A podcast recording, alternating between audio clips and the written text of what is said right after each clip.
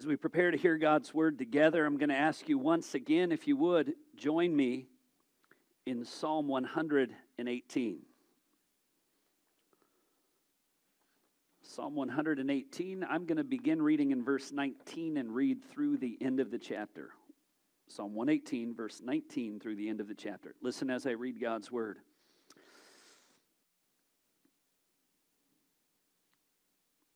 Open to me the gates of righteousness, that I may enter through them and give thanks to the Lord. This is the gate of the Lord. The righteous shall enter through it. I thank you that you have answered me and become my salvation. The stone that the builders rejected has become the cornerstone. This is the Lord's doing, and it is marvelous in our eyes. This is the day that the Lord has made. Let us rejoice and be glad in it. Save us, we pray, O Lord. O Lord, we pray, give us success. Blessed is he who comes in the name of the Lord. We bless you from the house of the Lord. The Lord is God, and he has made his light to shine upon us. Bind the festal sacrifice with cords up to the horns of the altar.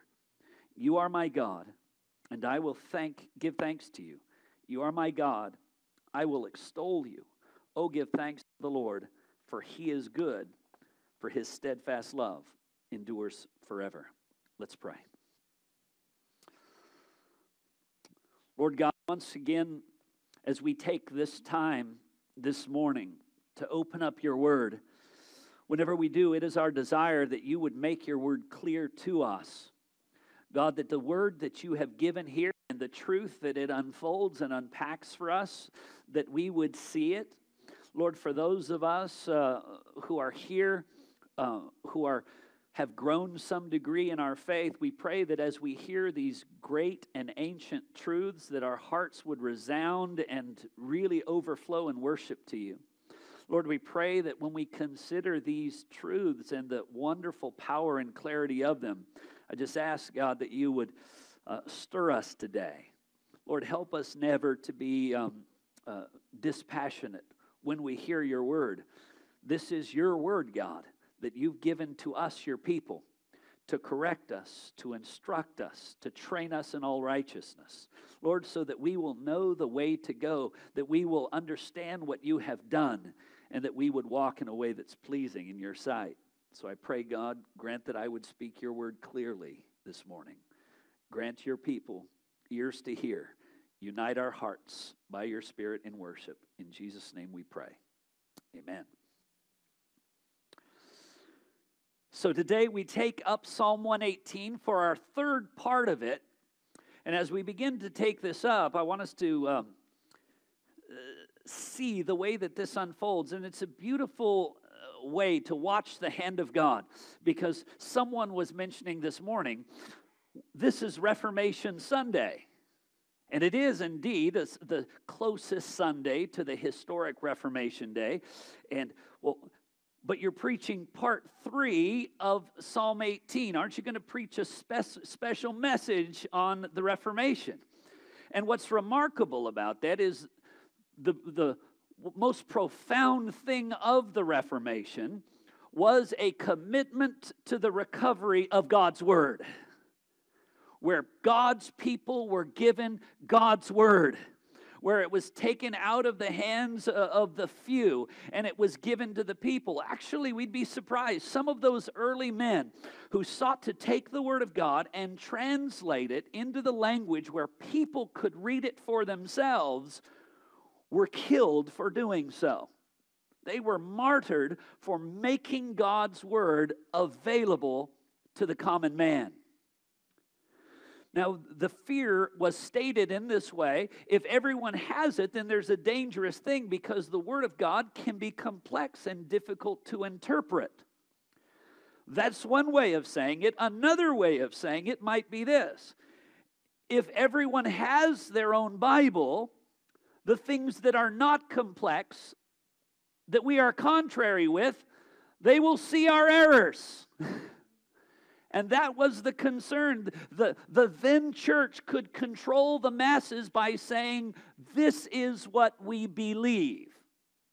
where our commitment in the recovery of the Reformation was not simply, this is what we believe, but thus saith the Lord, it is written. That is a distinctively different. This is what we believe because it is written. That foundation of the scriptures. And there is an amazing amount of parallels actually in the second part or the third part of this psalm to the themes of the Reformation. And I want to begin to take those up right now. The big theme of the, of the Reformation, we, we read it this morning in Romans 1 the just shall live by faith. After so much time uh, wrangling and wrestling with the, the powerful sin within himself, Martin Luther was convinced that he would never be sufficiently sinless to get it fixed. In his time that he went and visited Rome and saw the ways that they were saying you could get your sin for, forgiven, you could get years taken off of purgatory by visiting this skull of John the Baptist and by climbing up these steps on your knees. He did those things, but as he did them, they just seemed empty. They did, he, he still felt guilty in his sin. He didn't feel like the, these things changed me at all. These things made it right. In his study of the scripture, he would eventually come across, as he's reading and studying the Greek New Testament, these words the just shall live by faith.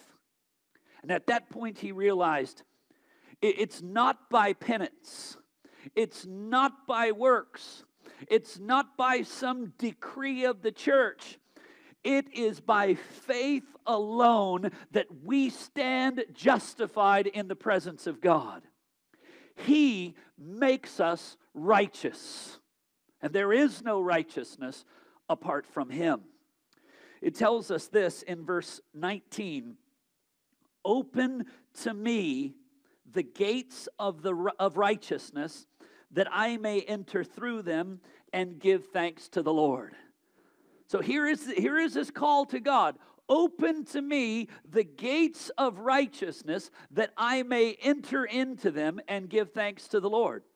Now, historically speaking, there were different gates on the temple and different entrances, but there was not a specific gate that was called the gates of the righteous because this is telling us something bigger.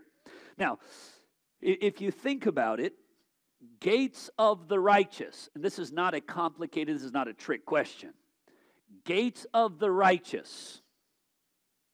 Who would be appropriate to enter such a gate?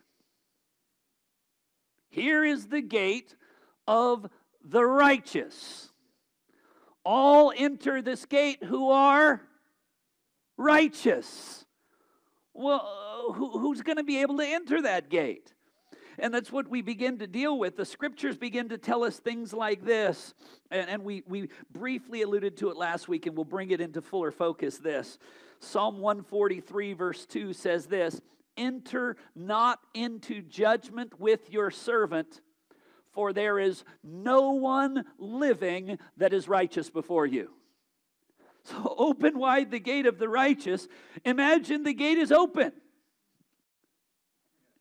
Who gets to go in?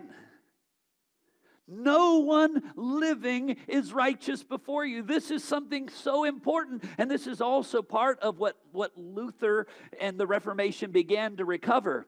He looked at himself and he was trying so hard and he knew he was not righteous. But he was hearing stories and there were practices that, yeah, you may not be righteous, but there's been plenty of other righteous people. And some of those people had an abundance of righteousness. They did not only enough to save themselves, they did enough that there's like extra leftovers. And that gets put over in a little treasury box, the treasury of merit. And so when you need a little bit, you can buy it from the church and they can take a little of the extra righteousness of this fella and this fella and they can give it to you. Well, here's the problem. Though that may seem acceptable in the minds of men, they may look at others and see them as more righteous than themselves. They may see men who have striven and worked and done many things in this world and accomplished much. The scripture reminds us about the righteousness of men. We considered it briefly on Tuesday night. What are right what are men apart from faith? What are men's righteous works? Our righteous deeds are as filthy rags before God. Is that acceptable? Can you enter? So, those things that we think are so good and so clean and so pure are actually filthy and wretched and unacceptable. No one is righteous before him. It tells us, um, it tells us this in Romans chapter 3, verse 28. It says, For we hold that one is justified by faith apart from the works of the law. That's, that's right there in Romans 3.28. If you went up to Romans 3.10, it said this. None is righteous, no, not one. All right, so the gates have opened up wide. Who gets to go in? Well, it, it, it's, it's a tragic situation if we're simply left at that, but we're going to see something uh, unfold a little bit more uh, as we get into this. But I want us to see this. Romans 4 5 says this To the one who does not work, but believes in him who justifies the ungodly, his faith is counted or reckoned as righteousness. So I'm never going to have enough righteousness of my own to go through those gates. But here's the beauty if I, by grace, have faith in Jesus Christ, my faith is counted as righteousness. And so I'm not actually on my own righteous, but united to Christ, his righteousness counts for and covers me so that I can walk through that door. And it's not a mask, it's a genuine, permanent covering. As I enter those gates, I don't have to look with furtive glances from side to side. I hope no one sees what I'm really like inside of this because the righteousness of Christ is permanent. We are what the scriptures calls clothed in the righteousness of Christ. The picture that's given at one point in the Old Testament is, is of a, a Joshua the high priest, and it says, Take away from him his dirty clothes and his dirty rags, and put on him new ones, fresh, white, and clean. Though you were filthy, you will be washed whiter than snow. And so it's such a beautiful picture. This um, now part of the challenge that comes in this and part of the struggle that, that Luther had to some extent is there was such a works based system in Catholicism, and he recognized the scripture says that salvation is not by works of the law. No one will be justified, but it is by faith alone. Our standing before God, our acceptance before God in Christ is solely on the basis of faith. Amen? But then here comes the confusion. You have, uh, you walk down the road, and the confusion can come sort of like what some people uh, faced during the age of indulgences. There's a story of, of one of the forerunners to the Reformation walking and seeing someone who, who would come to his church services and hear his word sitting on the roadside in a drunken stupor. He says, What, what are you doing? How, how have you let yourself go like this? Why are you doing this? You know that the people who do these things will not inherit the kingdom of God. And he held up to him his little writ of indulgences. I'm fine. I'm clear. I'm holding this up. It doesn't matter what I do because I got this little paper. Did that work? It does not. And the scriptures do warn us our acceptance with God is entirely by faith, but we must not use faith and the righteousness that is ours by faith like that man did his indulgences. It's okay. It doesn't matter what I do. I can just carry on in sin and, and just hold up my faith. It doesn't matter what I do because I believe. Is that right? Into that, the scriptures also come forward and say, wait a moment. The demons themselves believe and tremble or shudder. They also know that. That's why James says it this way. So also faith by itself, if it does not have works, is dead. This was part of the challenge. Now, we're saved by faith alone. But the saving faith, the justifying faith, the righteous clothing faith that God gives to his people is not a dead faith. It is a living faith. Those who are made righteous, those who are declared right before God in Christ, their right standing now moves them to a right living. Those who have faith, that faith is a foundation that produces faithfulness. Remember, faith is not simply something in the mind. We walk by faith, not by sight. Faith is not merely something we believe with our minds. The faith that God grants us is so comprehensively complete that it becomes the very source of all of our life. And so if someone says, I have faith, but their deeds are not consistent with it, that's a dangerous position. You cannot just hold up, but I believe. It doesn't change the fact that drunkards, revilers, greedy, swindlers, they will not inherit the kingdom of God. But what if I believe? If you believe, He will deliver you from that lifestyle. He will deliver you from that practice. This way it goes on to say, but someone will say, You have faith, and I have works. So listen, someone will try to say works. Will work save you? Will a faith that is dead save you? No. The faith that works saves you. Are you saved by the works? No. You're saved by the faith.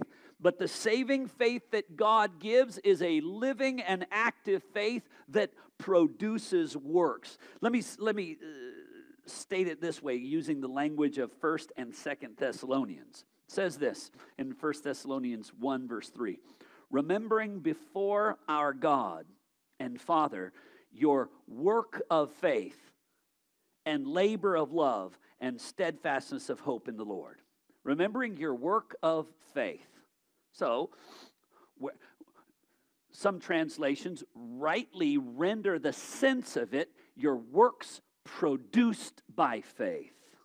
Look what it says in 2 Corinthians 1:11. To this end we pray for you always that our God may make you worthy of his calling and may prepare, fulfill every resolve for good and every work of faith by his power. See, that's the beauty of it. The power of God that grants us faith also enables us to some degree to be faithful. I had to say to some degree. Do you know why? Because we're still not perfect. And part of the part of the reality, and sometimes we say, well, why not? Because I'll tell you this if any of us ever reached sinless perfection in this life, how far do you think that fellow would be from boasting? How far do, you, think that fellow would be from thinking he has some contribution? He has something to give. There's nothing more humbling than to realize, as the Apostle Paul did, I haven't laid hold of it yet, but I press on, straining and striving for the upward call in Christ Jesus. It's not done yet. Okay? So um, we are saved by faith. It is a saving faith, it is a justifying faith, it is a working faith.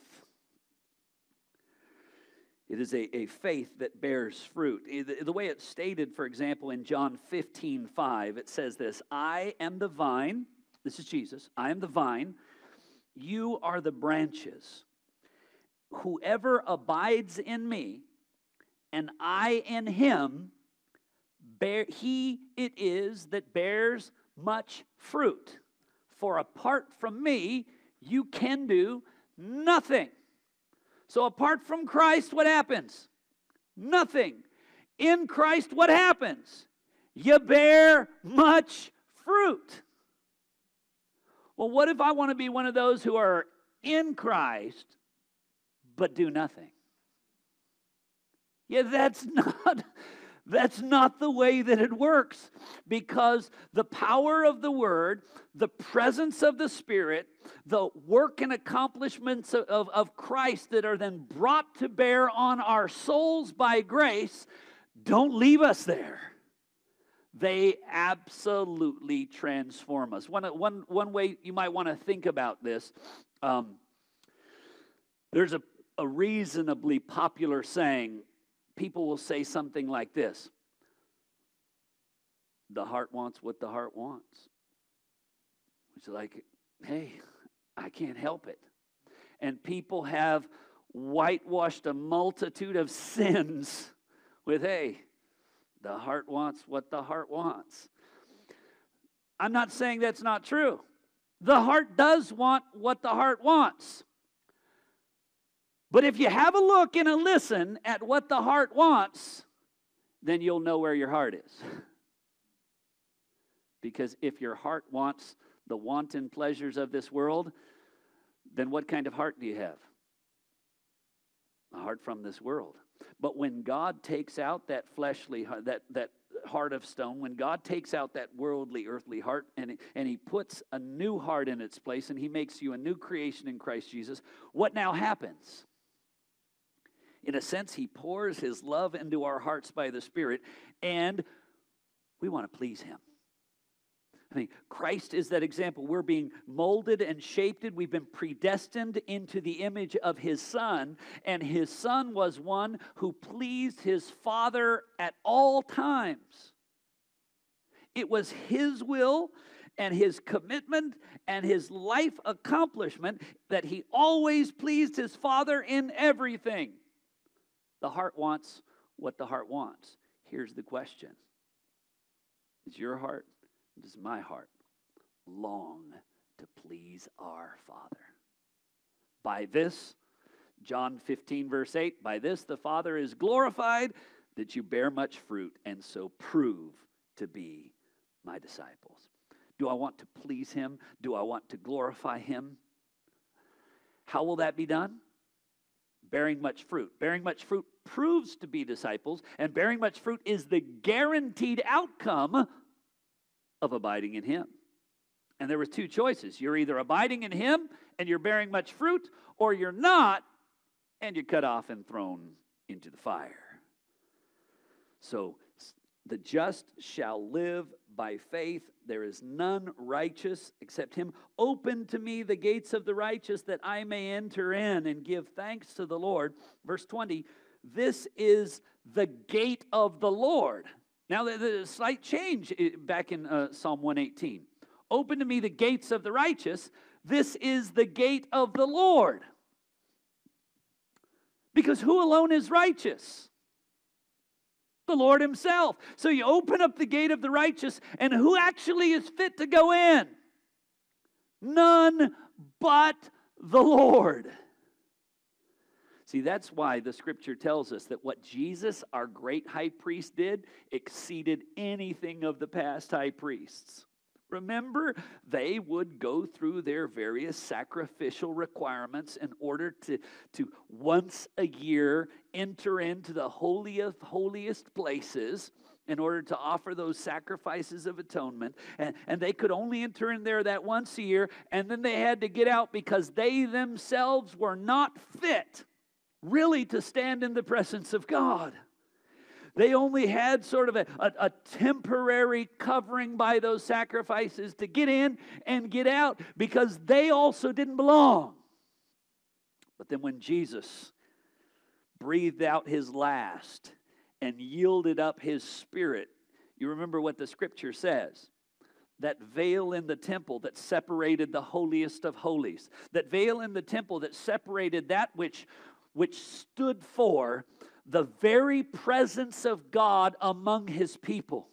That which was the mercy seat, the place of hope, the place of forgiveness, the place of access to God. That place, the, the veil was torn in two from top to bottom, opening it up. Because through Christ, we have boldness and confidence to enter into the presence of God.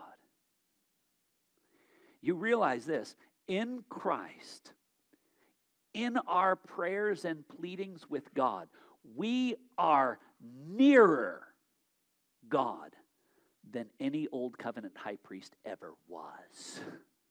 Because we are near in Christ, the righteous one. No other had that access. And that's, that's really the second thing that we see here. It is by faith but this faith is not simply a random faith. The only way to have this righteousness and this enter is by Christ alone. Look what it says in verse 22, and you begin to see this. This is the gate of the Lord. The access to this righteous, uh, to enter this righteous gate, to enter this temple place, to worship God. How does it come? Verse 21 I thank you that you have answered me and become my salvation. How did it happen that we are saved? How does it happen that we'll, we'll be made righteous? Verse 22 The stone that the builders rejected has become the, sto- the cornerstone. Now, what is that a reference to? Now, that might have been confusing in the days of the writing of the psalm. What's he referring to? The stone that the builders rejected became the cornerstone. I don't understand it. That's right. A lot of the Old, Old Testament prophets, they made careful search and inquiry about the things that would be. But we, by the grace of God, live on the other side of the incoming of Christ, his death and resurrection. And so we have powerful words like we have in Matthew 21 verse 42 and following. This is Jesus. Jesus said to them, Have you never read in the scriptures? The stone that the builders rejected has become the cornerstone. This is the Lord's doing, and it is marvelous in our eyes. Therefore, I tell you, the kingdom of God will be taken away from you and given to a people producing its fruits. And the one who falls on this stone will be broken to pieces, and when it falls on anyone, it will crush him. So here Jesus is now taking up this very psalm and he's bringing it. Now it is happening. The cornerstone is being established. Uh, but he's, he's presenting it in a way that's very challenging. It, it forms the corner, it forms the point of the foundation upon which everything else is built. But then he begins using the stone to crush some people too. And to, to see the way that it really unfolds, you, you, you can look at a few other passages. Uh, for example, in Romans 9 32 and 33, it says, Why did some of those who were trying to achieve righteousness not achieve it? Well, because they were striving by the law. Verse 9, chapter 9, verse 32. Why? Because they did not pursue it by faith, but as if it were based on works. They have stumbled over the stumbling stone. Again, it's presenting this picture. Um, to think that I can do it, I cannot. To think that somehow I'm going to make it on my own, I cannot. There is another and this is the stumbling point for some. So it's not on anything in me. So I've got no contribution. So I, I don't add any value to it. It is all of Christ. And then the scriptures uh, tell us over and over again. You see it in Acts chapter 4 11, in Ephesians 2 20, in 1 Peter 2 24. Do you know who that stumbling stone is? Jesus Christ. And so here's the gates of the righteous. Here's the gates of the Lord. The righteous enter by it. But how will they do it? Well, here's the only way you can do it. The stone that the builders rejected has become the chief cornerstone. Acts 4:11 said it this way. This Jesus is the stone rejected by you. So this is this is so helpful. We're not left to speculate. I wonder what the stone represents. No, no, no. This stone is Jesus. And then it goes on to say, the builder, which has become the cornerstone. And so, what the scriptures do for us here is it tells us, and it prepares us for a doctrine, a, a teaching, by faith in Christ alone. Which points to this, what we, what we call the divine transaction. The nature of the divine transaction, it, it simply uh, says this here's that gate of the righteous, and it's opened up, but I can't go in. If you go to the book of Revelations, you have the new, new heaven and the new earth, and none enter it except the righteous. And all the unrighteous are left out and cast away. And so here's the difficult situation no one can go in that's not righteous. No one's righteous, no, not one. But there is one righteous, the stone. And I have to put aside any thought of my own worthiness, any thought of my own righteousness, any, any hope that I might achieve it. And I have to look to Christ and Christ alone. And this is the way that it, the, the divine transaction is described for us in the book of Galatians. Now it's evident that in Galatians 3:11 and following. Now it's evident that no one is justified before God by the law. The righteous shall live by faith. But the law of, is not of faith. Rather, the one who does them shall live by them. Christ redeemed us from the curse of the law by becoming a curse for us. For it is written, Cursed is everyone that hangs on a tree, so that in Christ Jesus the blessings of Abraham come to the Gentiles, so that we received the promised Spirit through faith. Okay, so basically it says this Here I am outside of that gate, and everyone else in mankind is all outside that gate with me, and we are all cursed. And there's no way that we can go in there, but the scriptures begin in this one to tell us this yeah, you can't uncurse yourself. But Christ came, fulfilled the works of the law, fulfilled all righteousness, and he died on the cross, and he became a curse for us. So, in a sense, the curse of condemnation and punishment for sin was taken off of me and put on to him. It's described even further in uh, 2 Corinthians chapter 5 verse 21. For our sake he made him to be sin who knew no sin, so that in him we become the righteousness of God. So here's now the way that it's being described. Again, also we have this, the the language of 1 Peter 2:24. He himself bore our sins in his own body on the tree. So here's the reality. I'm standing outside that gate and I can't enter in because of the multitude of unworthiness and sin that is mine. All of my sins in what we call the divine transaction and all of the judgment that is due for all that I would done are put on Christ, and He bore our sins in His body on the tree. It's put entirely on Him, and we become the righteousness of God in Him. So that's the idea of the divine transaction. The curse, the condemnation, the punishment, the sin and unrighteousness was taken off of me and put on Christ at the cross.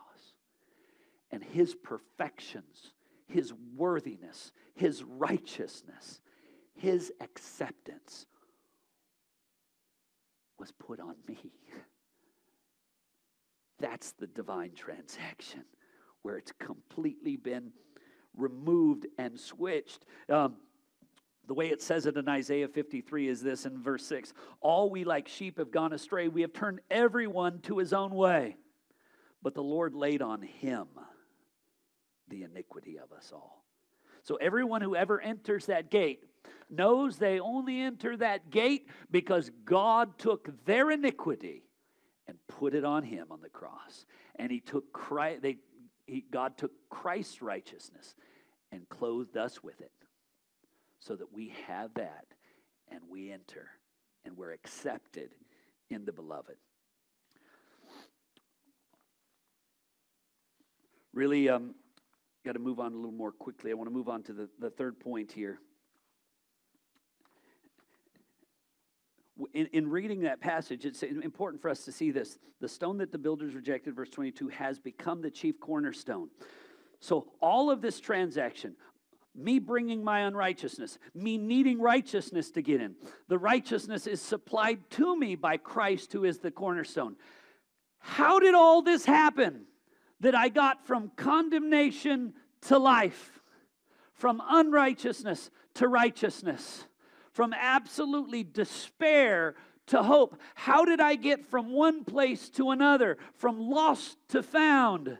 from imprisoned to set free. How did this happen? Well, verse 23 gives us a sense of it. This is the Lord's doing, and it is marvelous in our eyes.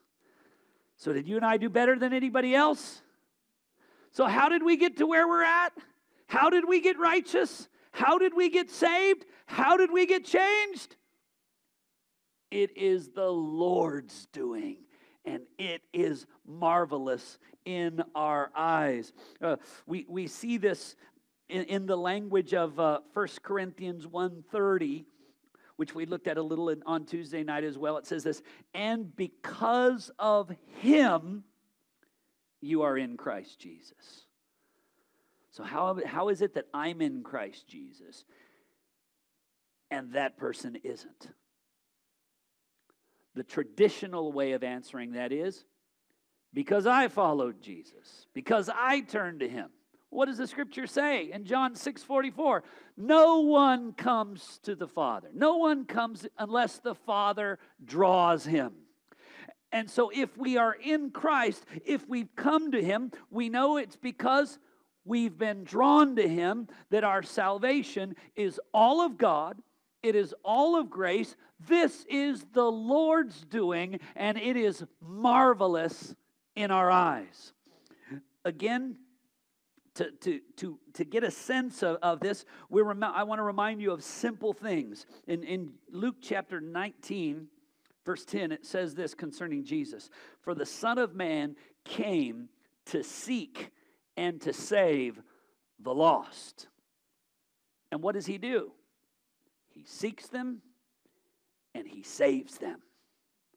All of his lost. How many of those that he that the Father's given him is he going to lose?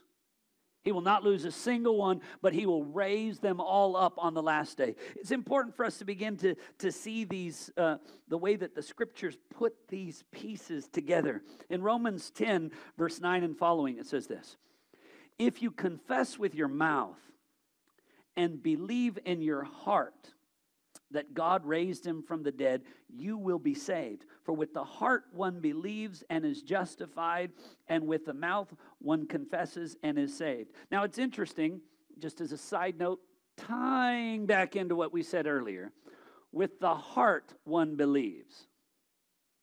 Now, we, I think generally we would have said, no. With the mind one believes. Why does it say with the heart one believes? Because the faith that we have is not merely a mental agreement or a mental assent. It is the overwhelming attachment of our very soul's affections on Christ. With the heart, one believes, and with the mouth, one confesses. Verse 13 says this For everyone who calls on the name of the Lord will be saved. And how will they call on him in whom they've not believed? And how are they to believe in him in whom they've never heard? And how are they to hear without someone preaching? And so, what does the scripture remind us here? Faith comes by hearing, hearing the words of Christ. So, wait a second. How did faith come? Faith comes by hearing, hearing the words. Wait a second. Didn't I have my own faith and I put my faith? Isn't that the common language of the church? Put your faith in Jesus. No, no, no. It's, the scriptures don't say put your faith, it says believe in him. What does that mean? That means you believe in him with your whole heart and your whole mind. Well, don't I have to put it in him? No, he puts it in you. And, and then you believe in him. Here, here's part of how we got to understand this. Um, the scriptures remind us in Ephesians 2 so clearly when while you were dead in your trespasses and sin, he made us alive together with Christ. When did he make us alive together with Christ? When did we receive the benefits of Christ? Well, first you first you no, first you nothing. You were what when God did this grace to you in Christ? dead in your trespasses and sin. It's a lot like Matthew chapter, uh, in Mark chapter 5. There is a, a young girl who has died, and they bring Jesus, and, and all these people are weeping at her because she's died. They bring Jesus to this place, and Jesus comes in there and he tells her, Talitha cumi which translated means, little girl, arise. Now I ask you this how can you say that to a dead girl? Did the dead girl have to agree? Well, the dead girl was most agreeable once what happened? Oh, wait, wait, wait. He didn't say come to life. He just said, Arise. That's right. The coming to life was entirely by his power, his prerogative, his initiative. And when he worked his work of power, bringing life where there was none, what was the result then? She heeded the instruction. She responded to the command. Why did she respond? because he made her alive. He gave her life. The same thing happens over in John chapter 11. Lazarus has died and been buried a number of days. And Jesus says, Roll that stone away from the tomb. And then what does he say? He doesn't say, Lazarus, come to life or Lazarus, if you're willing, if you're not busy, if you're not interested in other things, no, what does he say? Lazarus, come out. And what does Lazarus do? Now, how many times do dead men respond to instructions? But when did he when did he make him alive? I didn't see the resurrection act. I didn't see the life giving moment. No. In neither of these two cases did you see the life giving moment. What you saw was the fruit of the life that was given. And what was the fruit of the life that was given? They then responded to the words of Christ, rising up, coming out, believing on his name, forsaking all to follow him. Why do we do that? Because when we were dead in our trespasses and sin, he made us alive in Christ Jesus. it's it's one of the biggest struggles that people have tried to figure it out they they they put things on the wrong side if you do this then you will be born again no if you are born again then you will believe god does not wait on your response he himself brings life and that life brings forth yours and my response. That is the grace of God. This is the Lord's doing, and it is marvelous in our eyes. Another way that it's said, looking in to, to get a sense of this, uh, just to, to see that this is all accomplished in Christ, it says this in verse 26 Blessed is he who comes in the name of the Lord. We bless you from the house of the Lord. Here, blessed is he who comes in the name of the Lord. Again, those are the words that were declared to Christ as he was coming uh, into Jerusalem, as they were saying, Hosanna, Hosanna on Palm Sunday. So we have these two clear references to Christ is the ultimate one. And look again at what it says here in verse 27. The Lord is God, and he has made his light to shine upon us. So we were in darkness. And then what happened? We ran for the light. We saw the light at the end of the tunnel. Walk into the light, walk into the light. Is that what we did? We were in darkness, and what did God do? He made His light to shine upon us. So one moment, darkness. The next moment, light. And you know what I did? Nothing. It was all of God. The same terminology we see in Second Corinthians. I'm going to conclude by, by drawing our attention to this.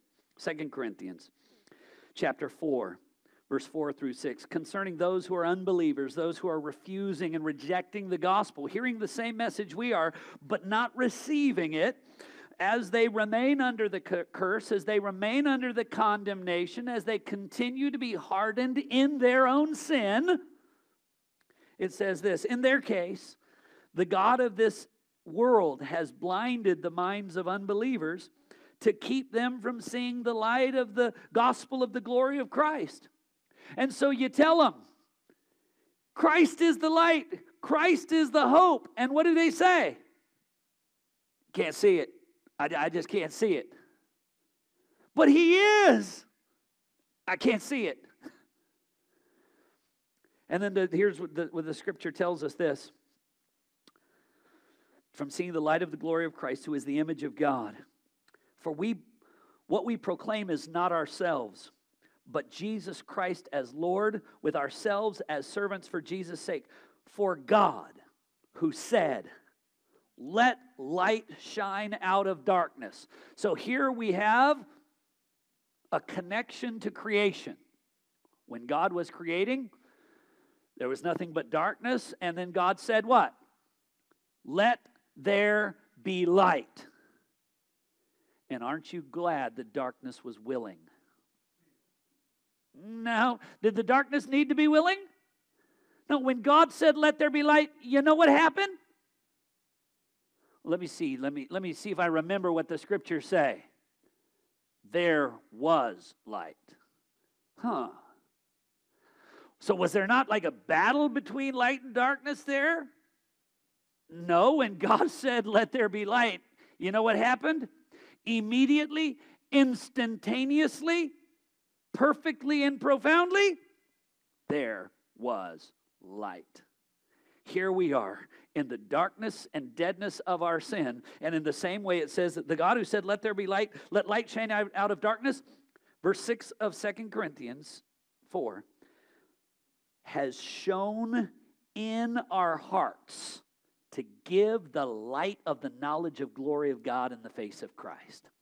And so the God of this age is trying, trying, trying to blind our eyes. And what does God do? He pours the light into our very hearts. And we see and we believe and we follow and we're made righteous. The curse is done away with. We are now changed. That, that faith is producing faithfulness. That, that uh, made right before God in Christ makes us want to walk in the way that is right. And so we have this, this amazing power. So the simple thing that we see in, in this section of Scripture, and then it ends like this uh, you are my God, and I will give thanks to you. You are my God, and I will extol you. Oh, give thanks to the Lord, for he is good. His steadfast love endures forever. And so, the overflow of all of this, this is marvelous, is what? Thanks to God, praise to God, all of God, glory to God. And so we have laced into this remarkable revelation of Scripture these clear things. The fact is this we are saved by grace through faith in Jesus Christ alone. And all of it leads us to give the glory to God and to God alone. And we come to know and believe this because God Himself has made this known to us through His Scripture and then enabling us by His Spirit to lay hold of and believe and take Him at His word. So, by Scripture alone, by grace, through faith in Jesus Christ alone, all to the glory of God alone. There is no other salvation, there is no other hope, there is no contribution or part any man ever made but to be cursed, to be dead, to be in darkness. And we who were darkness are now light. We who were dead are now alive. We who are lost are now found. This is all the Lord's doing, and it is marvelous in our eyes. Let's pray. Lord, we are so amazed at the way that your word so consistently reveals your power and your truth.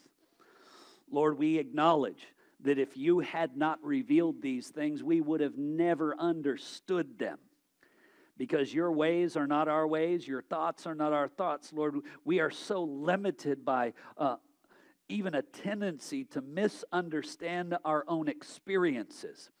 Because your grace so worked within us, we thought it came from within us. We thought it was of ourselves. But we thank you that your word reminds us that it was what your power produced in us. And we thank you for the fruit that overflows from that produce and that power of God. May you receive all of the glory. Lord, thank you for the salvation that you have given us in your Son. In Jesus' name we pray. Amen.